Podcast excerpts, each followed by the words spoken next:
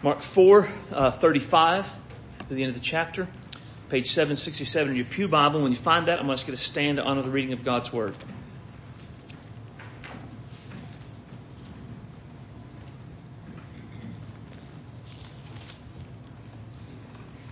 Mark 4:35 On that day when the evening came Jesus said to them let's go over to the other side after dismissing the crowd they took him along with them in the boat just as he was, and the other boats were there. And a fierce gale of wind developed, and the waves were breaking over the boat so much that the boat was already filling with water. Yet Jesus himself was in the stern, asleep on a cushion. And they woke him and said to him, Teacher, do you not care that we're perishing? And he got up and he rebuked the wind and he said to the sea, Hush, be still. And the wind died down and it became perfectly calm. And he said to them, Why are you afraid? Do you have no faith? And they became very much afraid and said to one another, Who then is this that even the wind and the sea obey him? Title of the message this morning is Resting in Jesus. Let's pray. Lord, we love you today. You are great and glorious. You are wonderful uh, and worthy. We exalt you and we magnify you. We exult in you today. What joy is ours to get to be called by your name, to get to be filled with your spirit, to get to hold your very words in our hands and study them, take them into our heart, and live them out freely and openly in the world around us. What joy is ours to get to gather together with people we love and people who love us. Sing your praise. Cry out to you with each other and for each other to study your word. What joy is ours to know your word is true.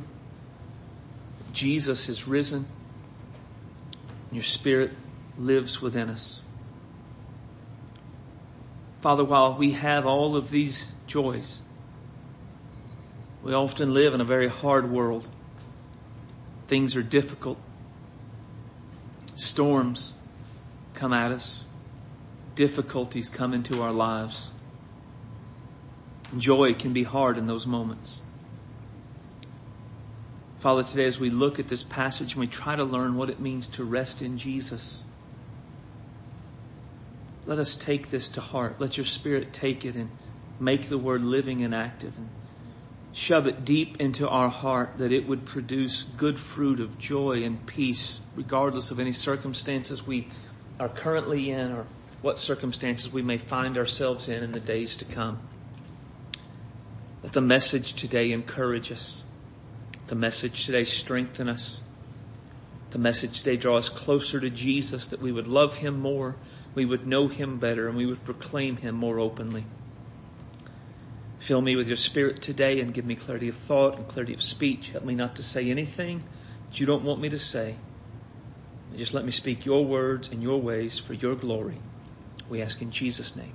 Amen. You me be seated? Now, this passage is encouraging and powerful, I feel. It has so much to teach us about how we pass through the storms we're going to face in our lives. Now, as we, before we get started, I, I want to point out a few things. One is storms can happen in our life anytime. Right? A common teaching in our day is that if you have enough faith and if you live faithfully, then God kind of is kind of like a linebacker and he protects you from all the difficult hardships of life. And if there's ever a storm, if there's ever a difficulty that comes into your life, it's because you don't have enough faith. You're not active enough in your service to Jesus. You're not devoted to Him. And what I want you to see is how bogus that idea is. Jesus tells them, let's cross over. They immediately do what Jesus says to do. They do it the way Jesus says to do it. They're, Jesus is literally beside them, and the waves and the storms come at them. If you're going through a storm today, the devil will tell you, and that's who tells you, that storms don't come if you're faithful. That's who tells you storms don't come if you have enough faith. It's certainly not God. It's not the Holy Spirit. It's not Jesus. It's not God's Word. Make no mistake, it is the enemy of your souls trying to convince you this is what's happening. Don't believe it. You can be in the very center of God's will, doing exactly what Jesus would want you to do in exactly the way He wants it done, and life can still be brutally hard because storms will come. A second thing I want us to understand before we get into this is what we're going to talk about today is not four steps to avoid the storms of life or four steps to overcome the storms of life. Nowhere in God's Word teaches us how to make the storms go away. Nowhere in God's Word teaches us how to avoid them. What God's Word does teach us, though, is how to survive the storms, how to even, in some ways, thrive in the middle of a storm. How to keep going so that we pass through the storms. And in what we're going to look at today, even how to be at rest in the middle of the storms we face. Now, if you see in verse 35, Jesus has just finished teaching. He's done all of these things. We see in verse 34 and 35, he's taught them in parables. He's given all this stuff. And, and in essence, what Jesus is saying is it's time to move on. I've done everything I came to do here. It's time to go somewhere else. And so he says to them, let's go to the other side. So they dismiss the crowd, they get in a boat, and they head over. And you see in verse 37, a fierce gale of wind developed. In my Bible, it says developed. And it carries with it the idea of suddenness. I, I think in a ways what we're meant to get from this is it's smooth sailing and then all of a sudden, boom, there's this terrible storm that comes upon them. You know, the storms of life are often sudden like this. I mean, there are times we can see kind of, not in the future, but you know what I mean, you can tell things are struggling here, things are struggling there. I'm probably going to have problems down here at some point. I need to prepare for it. But you know, there's also times where as far as we can see, it, it's smooth sailing. Nothing, nothing is bad. Nothing is wrong. And then all of a sudden, everything goes sideways. Just an easy trip can end in disaster. A routine checkup can reveal a serious health issue. What appears to be a healthy marriage can suddenly dissolve when one spouse walks away refusing to return. A child raised to know Jesus can suddenly make terrible and decidedly sinful decisions. Going in for a normal day at work can result in being downsized. Any number of circumstances can suddenly come into our lives and, and cause us to be in the middle of a storm. But not just a storm. Notice in verse 37, again, mom says a fierce gale of wind, a fierce storm. The, the Greek word is megas, which I guess means enormous storm. You might even say it was an unusually powerful, powerful storm. So much so that they were afraid. Now keep in mind, what are the majority of the disciples of Jesus? They're fishermen. They sail and they fish on these, on these seas regularly. This storm is so severe, they're afraid for their life. It's an unusually powerful storm. The waves were beating on the boat and were going over the boat. And the boat was beginning to fill with water. Luke records the storm was so great the disciples were in danger of dying, of being overturned. So here they are, they're in the will of Jesus, with Jesus, calm seas, and then suddenly an enormous storm is overtaking them and they're fearing for their lives. Do you ever feel this way when a storm would come into your life? A storm that comes with such intensity, we feel as overwhelmed and as fearful for our lives as the disciples did at this moment. Times when one thing after another beats upon us. It's just like there's no good news, there's no reprieve, there's no help. We, we, we just need that one piece of peace, one moment of peace, and boom, something else assaults us. We just need one small piece of good news and, and boom, something else assaults us. Just, we, we need a, a moment of calm, but something else comes upon us. And, and fear and negative thoughts and doubts and stress and all of these things just well on us one after the other until we're overwhelmed and we feel like we're about to die. And then you see verse 38, Jesus is asleep on the stern, on a cushion, completely unbothered. A mega storm is attacking the ship. It's beating the boat. Water is coming in. The disciples fear for their lives. And the one they have devoted their lives to is asleep at the stern on a cushion, unbothered. So the disciples, they go to Jesus and they do what the storm did and they woke him up. And they, they said to him, don't you care? Don't you care that we're going to die? Right? They expressed to him their, their fear, their feelings of being overwhelmed. They even question Jesus' love and concern for them. Now, it would be easy to criticize the disciples for these feelings at this point. But I, for one, can relate to them. There have been storms that came into to my life, and I wondered. I wondered if Jesus was sleeping rather than watching. I wondered if he cared because I felt as though I was about to die. I wondered if, if I was lost. And that's why Jesus wasn't hearing my prayers. So I, I get their feelings. I relate to their question. Jesus, though, he doesn't even respond to them at first. He gets up. He rebukes the wind. He tells it, I still prefer the old King James, peace, be still. And the wind died down and it became perfectly calm. Now, interesting, this is kind of a cool thing that we don't see in the English. But in the Greek, the word perfectly is again megas. And it's teaching us that the calm that came after the storm when Jesus spoke to it was as great and as big as the storm that raged just a moment before. Right? It's an intentional wordplay to show there's a great storm.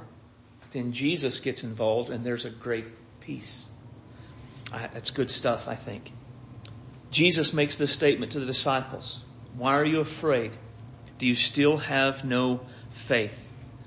I, I, I listened to a sermon on this, and the pastor said that the word for fear or afraid, it carried with it the idea of being completely devoid of faith.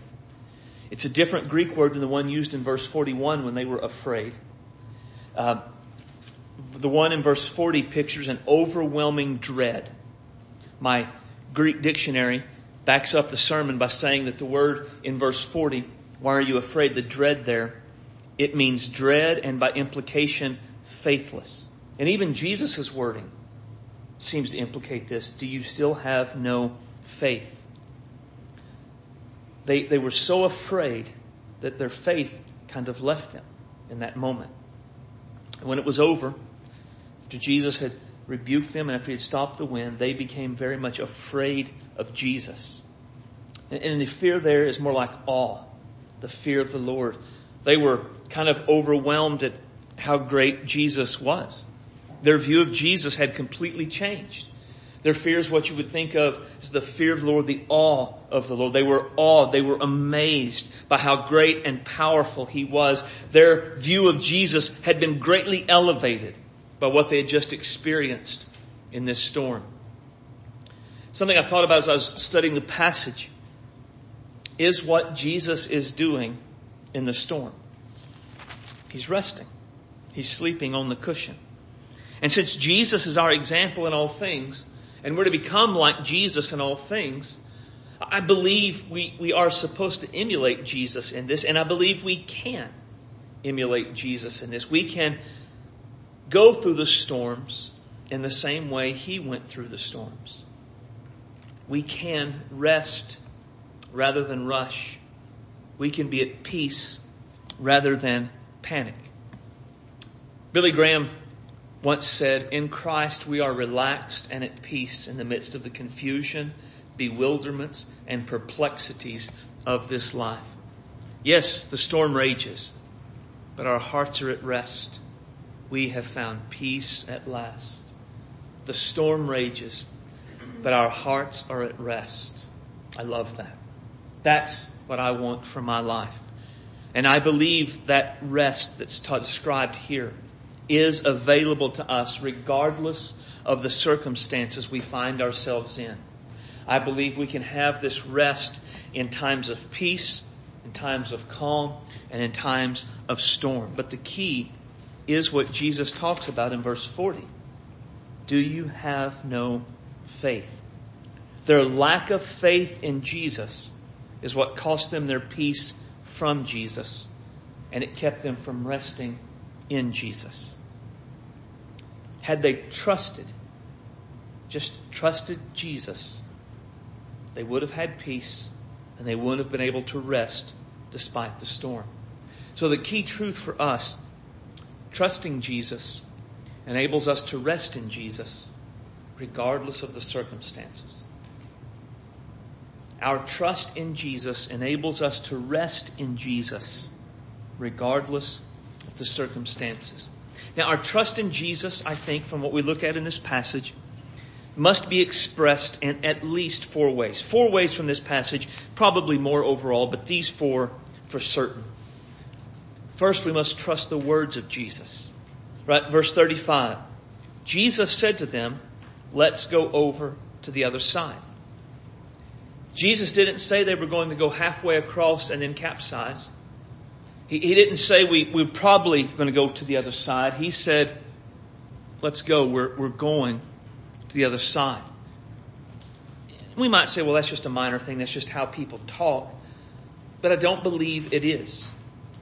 Jesus is the Son of God. He is God in the flesh. He is the omniscient one. He knew the storm was coming. The storm caught them by surprise, but the storm didn't catch Jesus by surprise. So when Jesus said, let's go to the other side, he, he knew there was a storm coming and he still said, just trust me and let's go to the other side. His words to them were intentional and they should have trusted in what he said. Jesus said, we're going to the other side. So despite the storm, we're going to the other side. We also need to trust the words of Jesus we're going to have rest in Jesus as we go through the storms of life. Now, trusting the words of Jesus is for to have rest in the storms of life is part of the reason God's word has been given to us. For whatever was written in earlier times was written for our instruction. So that perseverance and the encouragement of scripture, we might have hope. Biblical hope is a well-grounded, well-founded assurance God will do exactly what He said He will do. Hope carries with it the idea of expectation. We, we expect, we anticipate Jesus will do what He said He will do. We anticipate Jesus can do what He said He would do. So this is, this book, this is why we have it. It's not a, a collection of stories. It's not just something we're to, to have. It is something to, to, to get into and to have hope from. But how do we have hope from God's Word? Well, we have to study God's Word. I can't find hope from what Jesus has said if I don't know what Jesus has said. But We we must be students of the Word of God. Now, hear me clearly. We should come to church, right? For whatever else we're going to do at our church, we're going to study the Bible. Always. We're going to gather here and we're going to study it. We're going to study it in Sunday school. We're going to study it here. We're going to study it on Wednesday night. So if you come to church and you come to Sunday school and you come when we have church, you're going to be given the opportunity to study God's Word over and over and over again. But we also must study on our own. It's not enough to just get at church. We must be students of the Word on our own. Now, if we study, are studying God's Word, to try to find hope, to try to find comfort, to try to trust in the words of Jesus in the times of the storms, we must, at some point, when we need that hope, we need that help, we must study passages that teach and talk about the greatness of God's power. That's so, let's say you're in a storm and you, you just need to be reminded of how big and powerful God is. You might go study the creation account, where God just decides there ought to be stuff. And so he speaks that stuff ought to be there, and stuff comes into being. And you're reminded, wow, wow, my God's powerful. Or you might study the Exodus account, where the most powerful nation in the world is brought to its knees by a God who brings judgment on all of their false gods. Or you might study the book of Revelation. Even, you don't have to understand every jot and tittle and every scroll that unrolls. The big picture of Revelation is God rules. And when he determines history needs to be brought to a close, it will be. And Satan and all his minions and all the nations of the earth cannot stop God. Or maybe you feel weak and you need to think about how God can help and empower. So you read about men like Moses, who had an anger management issue, wasn't a good speaker, and yet was able to lead God's people to the edge of the promised land. Read about David, who, as a shepherd boy, was able to overcome a giant and was a man after God's own heart, even though he struggled in himself with his faithfulness to God. You might read about Elijah, who was a person with like passions as us, James says. And yet he prayed, and it stopped raining for a year and a half, and he prayed again, and God gave rain out of the sky. Or if you're in a storm right now, you can find instances in God's Word where God carried people through similar storms to what you're experiencing. The Psalms are an excellent place for this. The Psalms record the thoughts, the heartaches, the, the, the disillusionments, the fears of the people of God down through the ages. They are brutally honest with the fact that they are overwhelmed. They wonder where God is, why God is not helping. They have doubts and fears and they despair. And yet they work through it in their faith with God. And if we want to trust the words of Jesus, we can find comfort and hope in them. We have to know. We have to know what God's Word says. Listen, I, have said it before, and, and I will say it often. God's Word is not valuable as ink and letters and a book made of leather, right? If we have it and we keep it on our shelf at home, and when people come over, we say, "I've got a Bible right there. Look at that. It's pretty." I mean, that's a that's one of the nicest Bibles I've ever had. I, I love that Bible. Do you read it? Oh no, it stays up there on that shelf in that place of honor, and and it stays up there. So everybody who comes in, when they come in, if they're sitting anywhere, you can see I've got a Bible right there. Bible's not a good luck charm. It's not witchcraft. It, it, it's only valuable as we open it and we begin to study what it says, and it renews our mind and transforms our life and strengthens our faith. Faith comes by hearing, and hearing by the Word of God. We must study God's Word. We must also believe God's Word.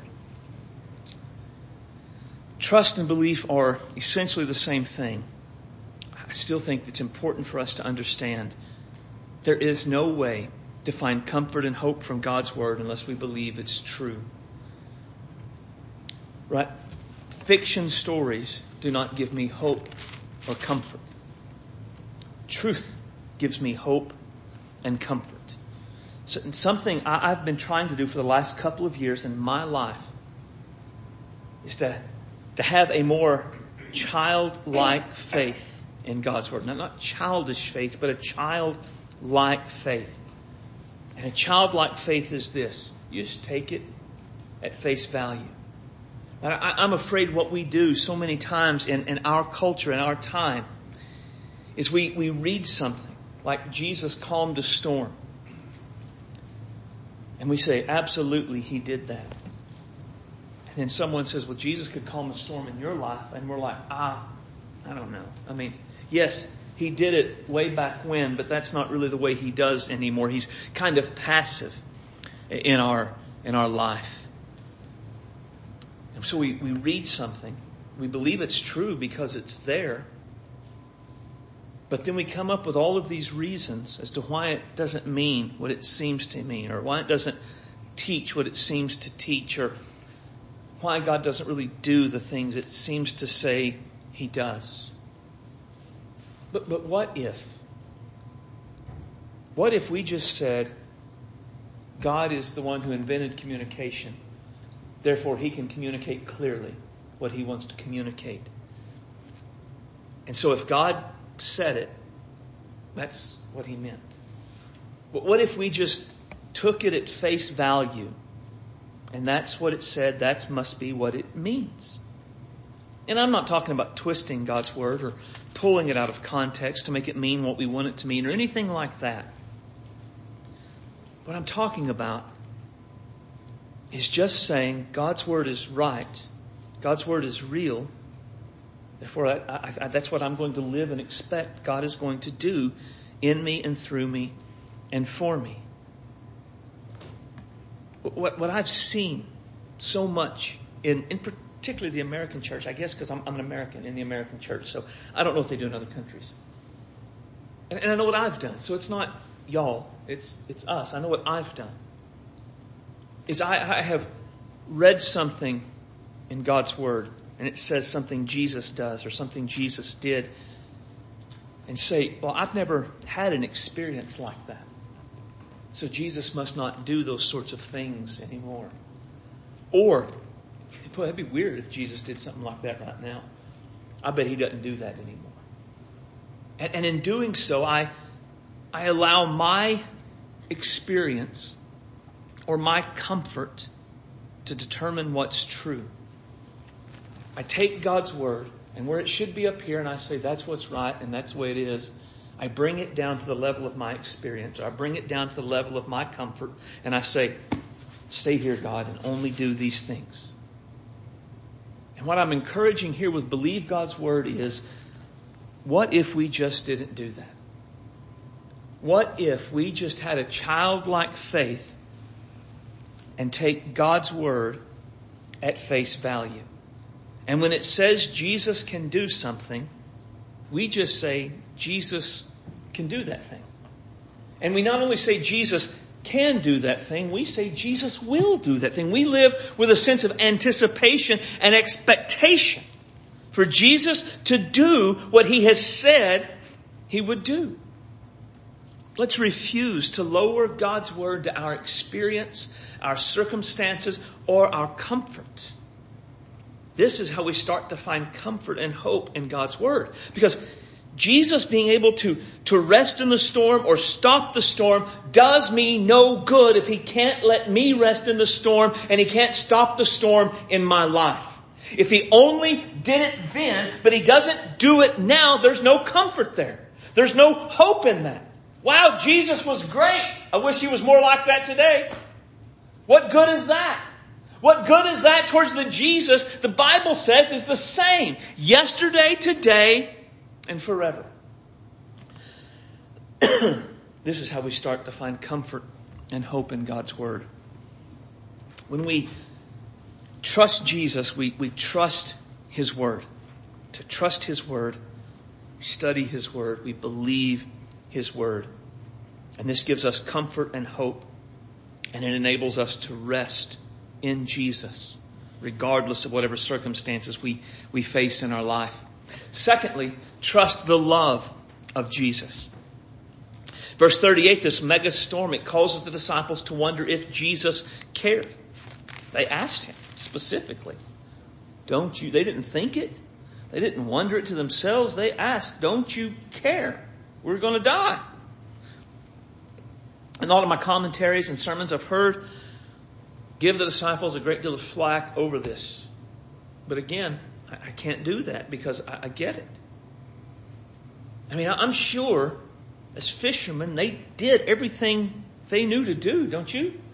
Don't you imagine they tried to, to sail in the storm and all the sailing stuff they knew how to do and they tried to fix it in all the ways they tried to fix it and, And, and they're probably, in my mind, I imagine them, they're doing whatever it is they're doing. You know, how, whatever you do with the ship, I don't know, that's the army. And, and while they're doing it, Jesus, and they're going, what, what's he doing over there?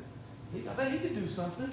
Uh, he could at least help them pull on a rope like we are. I mean, and they're, they're doing all they can. And, and he's over there, just taking a nap, snoring up a storm. Just everything's fine.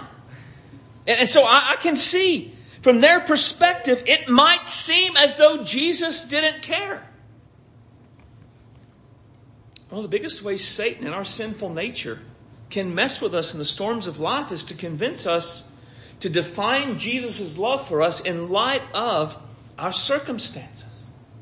Look at the lens of your circumstances. If Jesus loved you, would your life be this hard? If Jesus loved you, would this issue be this difficult? If Jesus loved you, would you still struggle with this sin? Why when that person was delivered have you not been delivered? Why when that person was made better were you not made better? Why when your, when this child was healed was your child not healed? Why? Why is this happening? Surely Jesus doesn't love you. And on and on it goes. And again, I'm not going to give anybody flack for having the why questions. Those are legitimate. And they're real and they're they're hard. They can be brutally hard at times. And I, I can't give an answer to the why of these sorts of questions. I wish I could, but but I can't. And while I can't give a, a definitive why these happen, I can say with absolute confidence our circumstances do not dictate, determine, or even faithfully demonstrate Jesus' love for us. But something does. There is something that we can look at and we can say, by, by that I know Jesus loves me. And His love is unchanging and unshifting and I don't understand any of this. But I know my Savior cares. Let me show you this. Turn to Romans 8, page 863.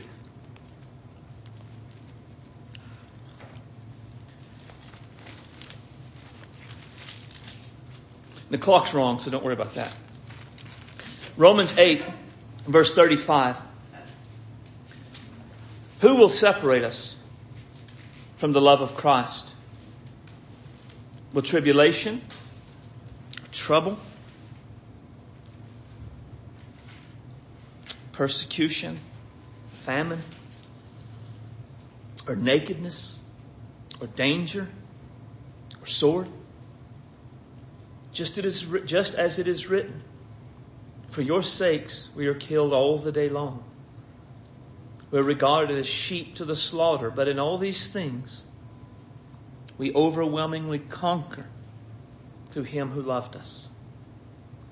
For I am convinced that neither death nor life, nor angels, nor principalities, nor things present, nor things to come, nor powers, nor height, nor depth, nor any other created thing are able to separate us from the love of God that is in Christ Jesus our Lord.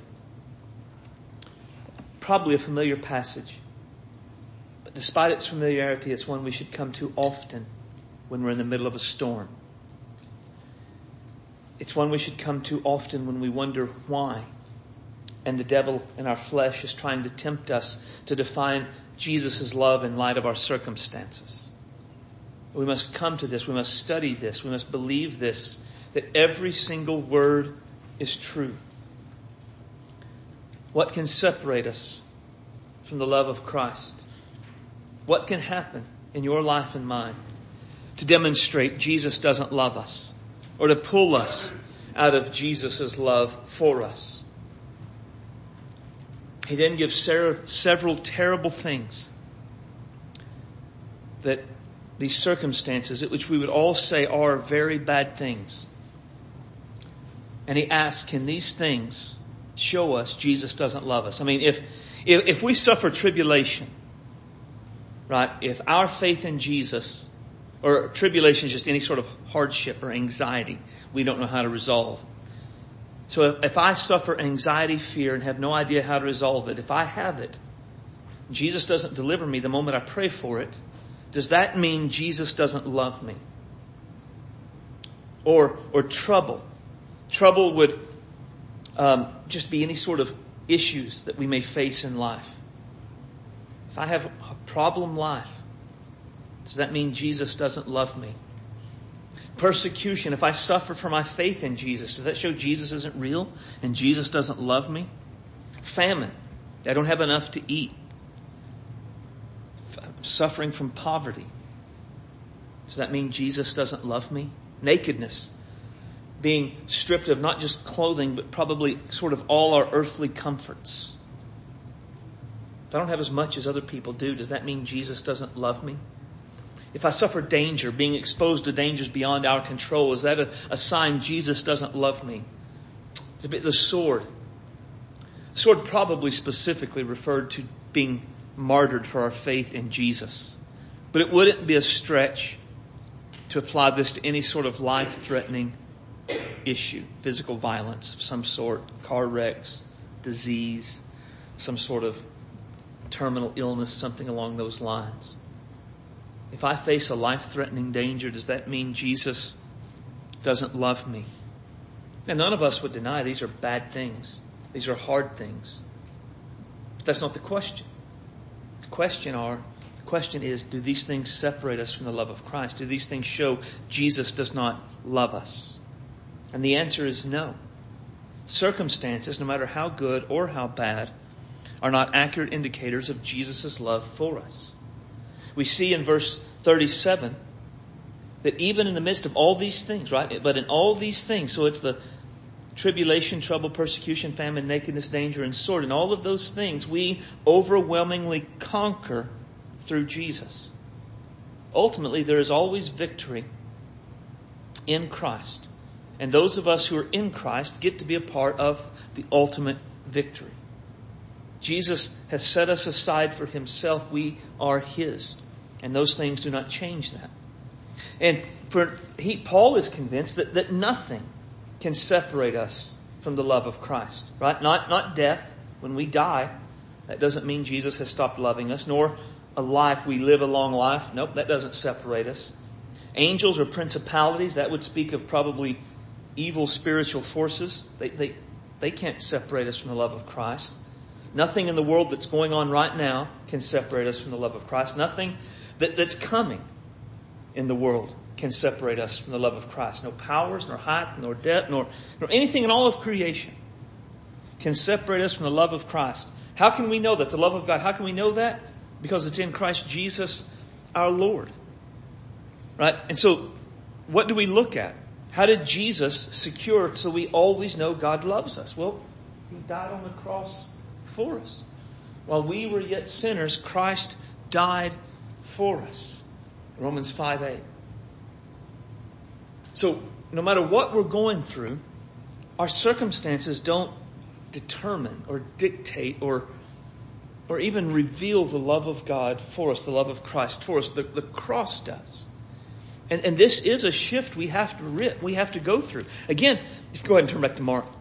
Our culture and, and that same sort of message of if you just have enough faith, bad things don't happen.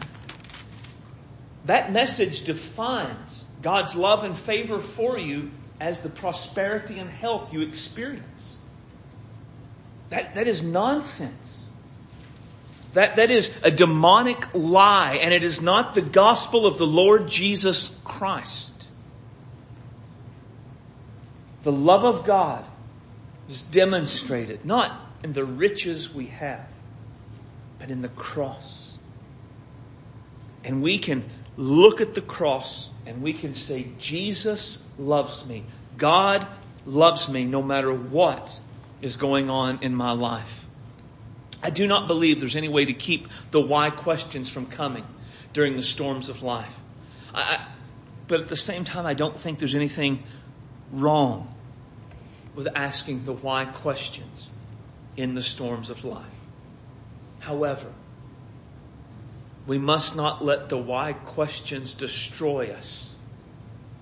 We must be absolutely certain the cross of Christ perfectly and forever settles Jesus' love for us. If we are to rest in the storms, we must trust Jesus. And to trust Jesus, we must trust He loves us, regardless of what's going on. Thirdly, we must trust the Lordship of Christ. Jesus gets up and He tells the storm, Peace, be still, and it does.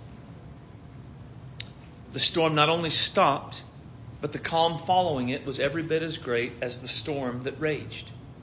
I mean, that's powerful. I'm not sure exactly who the disciples, I mean, they, they to not have a 100% idea of who Jesus was at this point. They, they had an idea, but they weren't just a 100% sure. But they did believe he was something, somebody important, somebody great, somebody powerful. I mean, that's why they woke him up.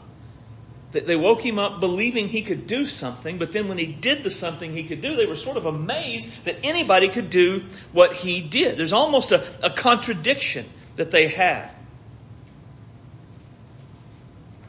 But had they known, had they known Jesus was going to, he could just rebuke the wind and stop it at will, I think they would have been at rest like he was. They would have said, if he can stop the wind just by, then he can make sure we don't tip over, we don't get overflown with water, we don't sink and end up dead. Had they known the power of Jesus, the lordship of Jesus over the storms, they wouldn't have feared quite so much. Now, you and I, we have an advantage over the disciples.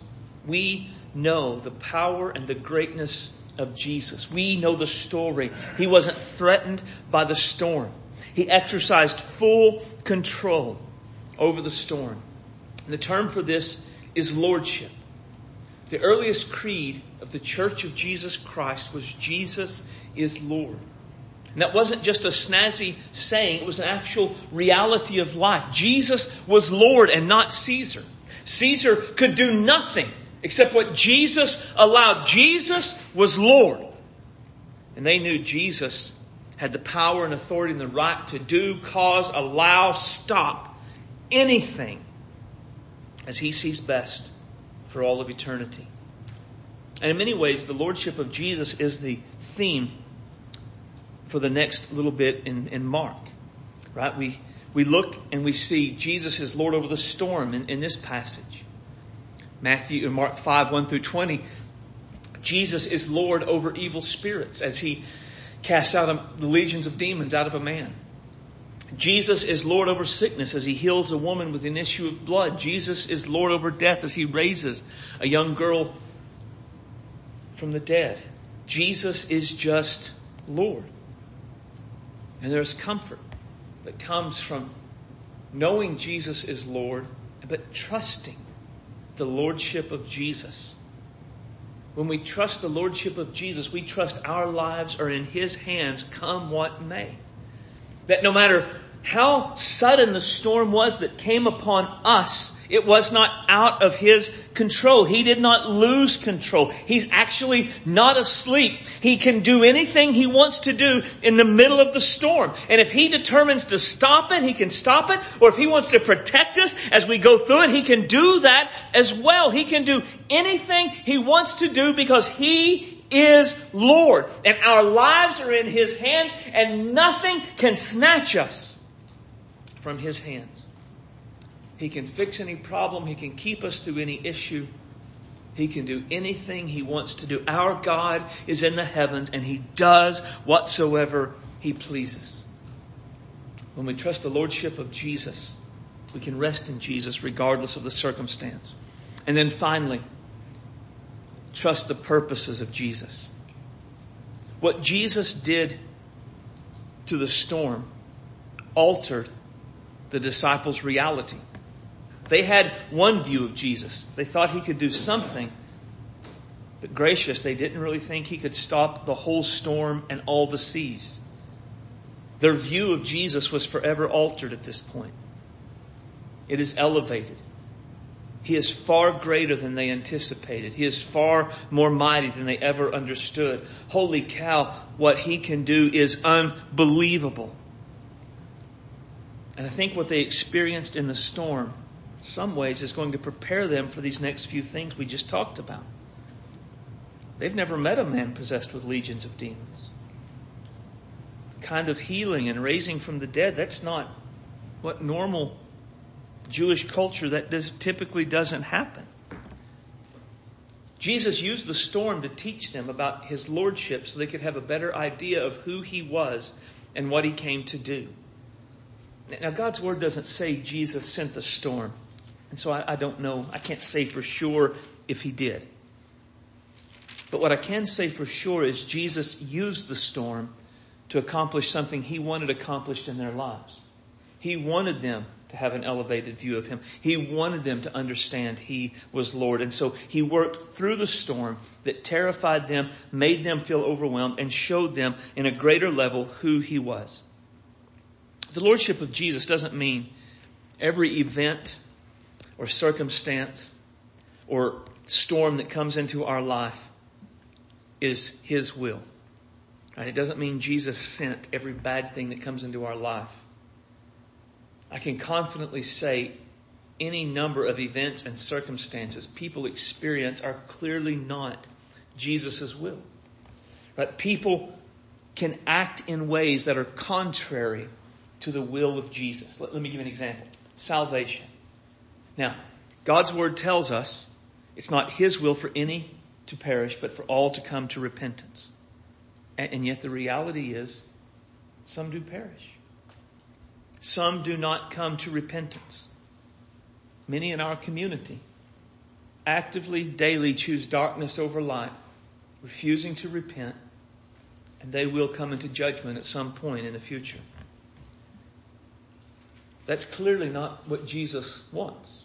That's clearly not his will. Yet he is still Lord. And this is just one example among many demonstrating not every event or every circumstance or everything that happens is Jesus' will. The Lordship of Jesus doesn't mean everything that happens is His will, but the Lordship of Jesus does mean Jesus is able to turn every event, every circumstance, everything, no matter how bad it is, into a win for our good and for His glory. God causes all things to work together for good to those who love God, who are called according to his purpose. Now, it doesn't say God causes all things. It says God causes all things to work together for good. It doesn't say all things we experience are good. It says God causes all things to work together for good. To those who love Him, to those who are seeking to fulfill God's purpose for their lives. What this means is God is so great and God is so good. He can work through the worst storms we experience and He can bring some sort of a win out of them. And there is just a multitude of ways Jesus can bring good out of the bad circumstances we go through, right? He can work through them to make us more like Himself. But the good that this talks about is primarily to be more like Jesus. This is the point. We were saved to become like Jesus. Jesus works through our trials to strengthen our faith. As we go through these hardships, as we experience the difficulties, we, our faith is strengthened. We learn to persevere. We learn Jesus is greater than we ever imagined. Jesus works to forge godly character in us through the storms and the fires we face. Jesus works to get us back on track. Now, I, I like this because this is a balance we have to have. Not every storm that comes into our life is because we've strayed, but some could be. If I'm straying and I'm going off the path that Jesus wants me to go on, Jesus is really concerned about my being on the right path and my salvation. So he is willing to make me uncomfortable in the moment, to make my life difficult here, so that I'll correct my course and go back. That's what it talks about in Hebrews chapter 12. So, every hardship and every storm isn't because we've strayed, but some certainly could be. Jesus works to equip us to comfort others. Have you ever had somebody never go through anything hard, and in the middle of their hardness, they try to give you these bumper sticker words of comfort? It's going to be okay. Everything will work out in the end. Don't be afraid. those are all helpful. Gosh, I never thought about those things. But somebody that's been in the fire, somebody that's gone through the storm can say, hey, here's some things you're going to be worrying about. Here's some things you're going to experience. Here's some stuff that's going to happen. Here's some the Bible. Here's what Jesus is going to do. Now that, that's helpful. Right? So sometimes in the middle of our storm, what Jesus will use our storm to do is to equip us to help other people as they go through their storm. Jesus works to make us more dependent on Him. 2 Corinthians 12, Paul has a thorn in the flesh and he prays for Jesus to take it away, and Jesus literally says no. Three times. I'm not gonna. It hurts. It's making him miserable. It was a bad thing he was experiencing in his life, and Jesus literally said, No, I'm not going to. Enjoy. Why? Why would Jesus do that? Because, he says, my strength is perfected in your weakness. Sometimes the storms, they just reveal to us we're not quite as awesome as we thought we were. I don't know about you, but I can deceive myself into thinking I'm pretty awesome. I mean, I, I, I can, I'm pretty sharp. I know some things. I can do some stuff. And then just suddenly, poof, wow, I'm not any of those things. I desperately need Jesus. So he can use the storms, he can work through them to make us more dependent on him. There's many more. I mean, we could spend all day just on that. These give us a good picture of the purposes of Jesus in the storms of life. Well, the storms themselves may not be good. The Lordship of Jesus ensures He can bring good out of it and use them to further His purposes for our lives. Trusting the purpose of Jesus enables us to rest in the storm, enables us to rest in Jesus regardless of whatever circumstances we face. Storms will come and storms will be hard. But take heart you disciples of Jesus. Trust the words of Jesus. Trust the love of Jesus. Trust the lordship of Jesus and trust the purposes of Jesus. Jesus will see us through and we can have rest in Jesus regardless of the circumstances. What, what I want to do is give us a time to respond. And I was praying for how to, what kind of response to give. And I guess I want to do it in, in two ways. One, or three ways. One, trusting in Jesus so we can rest in Jesus requires us to know Jesus. Right? If you have never personally repented of your sins and believed in Jesus, this is your greatest need. You cannot trust Jesus or rest in Jesus without knowing Jesus. And, and that begins by being saved by Jesus. It's your decision. Right? Jesus calls you to come to Him. Jesus urges you to come to Him, but Jesus does not force you to come to Him, and absolutely no one else but you can make that decision. Your mom and your dad, your husband, your wife, people who love you cannot save you, cannot call on Jesus to save you, and you're saved because of them. You must repent. You must believe. You must follow Jesus. So if you have never made that decision, this is where everything has to start always. Secondly, maybe you're in a storm and you just need to pray for Jesus to, to help you to trust Him more. There is mercy and grace to help you at the throne of grace to suffer through this, to get through this, to trust Him in the ways that you need. Spend this time crying out to Jesus to strengthen your faith, to help you to trust, and to endure the storm well. And then, thirdly, Maybe you know someone that's going through a storm. It's not you, but someone you know, someone you love.